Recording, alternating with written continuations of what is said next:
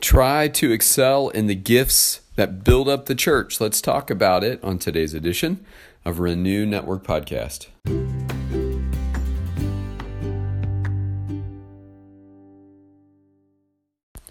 Good morning, my friends. We're moving on in 1 Corinthians 14 today. We're going to be reading and studying verses 6 through 12. And Paul continues on in his teaching on the topic of worship. Now, it's important for Paul uh, to convey that in the church of God, uh, worship is uh, to be orderly and intelligible. Um, that God is a God of order, not a God of chaos. Uh, that, that the words that we use in worship toward one another uh, should edify the body.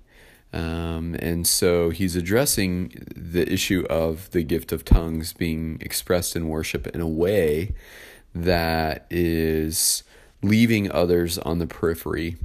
Um, and so it's important to Paul that whatever take place in worship build up the body of Christ and uh, not be just an expression of a personal private gift uh, within the context of corporate worship. And so we're moving on today, and uh, we're going to get about halfway through this chapter, uh, and we'll see what the Lord has to say through His Word. Heavenly Father, we love you today. We thank you again for a new day, a fresh start, and the beautiful sunshine and the warm air. Uh, remind us that you always provide for our needs, that you're always around us. And Lord, the change in seasons reminds us that uh, when we're experiencing something in life, something new is just around the corner. And we give you thanks for that. Um, we're not trapped by experiences that challenge us or cause us pain, but life ebbs and flows. And in the midst of the ebbs and flows, you are consistent and you are steady and you are reliable. And we know if we put our trust in you, Lord God, you will never fail us. So we give you thanks for that. Speak through your word today. Uh, we're hungry of heart and spirit, and uh, we come to the one and only place where we know we can get fed, and that's you. Uh, so we give you thanks in Jesus' name. Amen. This is 1 Corinthians 14 6 through 12. Now, brothers and sisters, if I come to you and speak in tongues, what good will I be to you? Unless I bring you some revelation or knowledge or prophecy or word of instruction. Even in the case of lifeless things that make sounds, such as the pipe or harp, how will anyone know what tune is being played unless there is a distinction in the notes? Again, if the trumpet does not sound a clear call, who will get ready for battle? So it is with you. Unless you speak intelligible words with your tongue, how will anyone know what you are saying? You will just be speaking into the air. Undoubtedly, there are all sorts of languages in the world, yet none of them is without meaning. If then I do not grasp the meaning of what someone is saying, I am a foreigner to the speaker, and the speaker is a foreigner to me. So it is with you, since you are eager for gifts of the Spirit, try to excel in those that build up the church. All right, Paul is continuing on in this theme of addressing the issue of the expression of spiritual gifts in worship.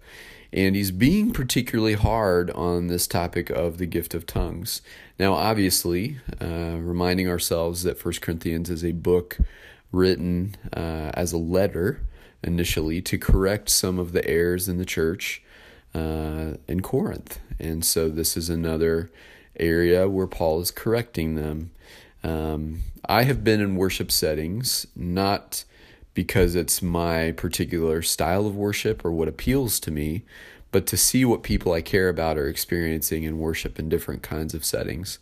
And uh, when I was a youth pastor, I had these young people that were um, being invited to a highly charismatic church uh, and experiencing being slain in the spirit so they uh, so they testified, and uh, the speaking of tongues, and um, so we went to check that out one night, and I sat observing what was taking place in worship, and what I saw um, troubled me.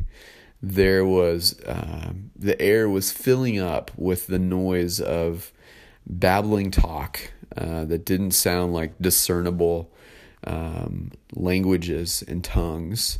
And the whole room was filling up with this babbling talk. Um, it almost sounded like the din of the chanting of um, Buddhist monks, and uh, but it was just filling up the air with this this blabbering talk that did not sound like discernible tongues. And uh, people were moving out of their seats to the front of the church, and they were squawking like chickens and thrashing and head banging and all of these things trying to have an encounter with the Spirit of God. They wanted to be slain in the Spirit. And uh, so this entire worship setting was filled with this personal pursuit of expressions of gifts or manifestations of gifts that would be for individuals only. And it troubled me. Um, and that has stayed with me that that visual i can close my eyes and, and go back to that moment and uh, I thought to myself, this seems chaotic. I am not at peace in this space. This does not seem of God. And uh, I'm not judging, I'm just expressing what I truly felt in that setting. And I think Paul uh, acknowledges that that could be a dangerous thing here. He says, if I'm speaking in a tongue that you don't understand, then I'm of no use to you um, because I'm not bringing a word of revelation or knowledge or prophecy or instruction. It's not helpful to you. Um, it's kind of like in the instance of instruments. If they're not playing uh, songs with different notes, then no one knows what the tune is. If I just play a low C and a different pattern of notes, uh, there's no way for you to tell what song I'm playing. I might be playing uh, a song that everyone would know, but I'm playing one note and no one's picking up on what I'm trying to play. Paul actually is being kind of humorous there. Uh, but it connects. Um, it, it, definitely connects. Uh, if the trumpet does not sound a clear call, who will get ready for battle? So it is with you, unless you speak intelligible words with your tongue, how will anyone know what you're saying? You'll just be speaking into the air. And that is exactly what that experience in that one church setting was like for me. It was just a room full of people speaking into the air, uh, thinking perhaps that they were connecting with God, believing, feeling, that they were connecting with God. Um, and Paul is clearly addressing that, you know, just speaking words, babbling words into the air is not uh, what the gift of tongues should look like expressed in worship. Undoubtedly, there are all sorts of languages in the world, yet none of them is without meaning. Babbling talk of uh, people, you know, speaking words into the air doesn't sound like people who are saying uh, words that have meaning. Uh, if we do that, we're foreigners to the listener and foreigners to the speaker. And that's not what the body of Christ is about. We're, we're focused on the mutual edification of every believer in the body. And so, what we say and do in worship should be orderly and intelligible. And that's Paul's whole point here. So it is with you, since you are eager for gifts of the Spirit, try to excel in those that build up the church. Now, I'm not uh, coming down on people who speak in tongues. Uh, I think that that gift could be used in excess in a dangerous and troubling way. Um, but I have had people in very private settings pray a word over me in a language that sounded like a, a, a language from somewhere, not babbling, not forcing sort of bizarre sounds to come out of their mouth.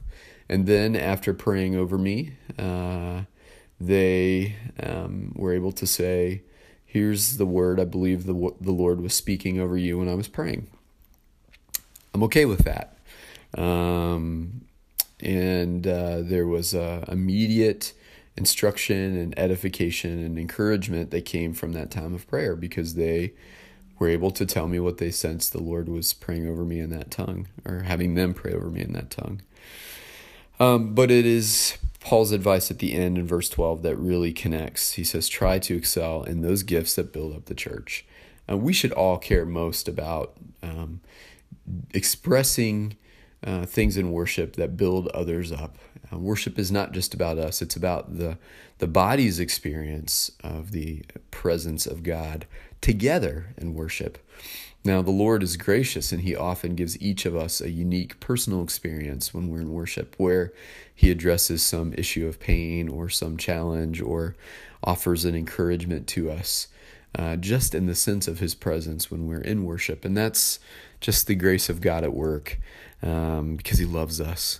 But worship, ultimately, the preaching, the teaching, the music, should all be about edifying the body and not focused on uh, particular people having a particular experience uh, apart from everybody else. And I think that's Paul's concern because that was happening in the church in Corinth and he was addressing it. There's a time and a place for everything, uh, but in worship, we have an orderly God who would call for the church to worship him uh, in orderly and intelligible ways, uh, not where there is chaos and a lack of peace present, but where there's order in a sense of God is here and uh, I'm in my sane mind and the Lord is speaking and I am hearing him through his word and through songs that exalt his name. Um, and that's what worship ought to do for each of us. All right, my friends, I'm grateful for this passage and for Paul's teaching, and I'm encouraged by it today, and I hope you are too. Thanks for taking time out of your day to listen. And I pray that these words would continue to um, bless your heart as you consider them today.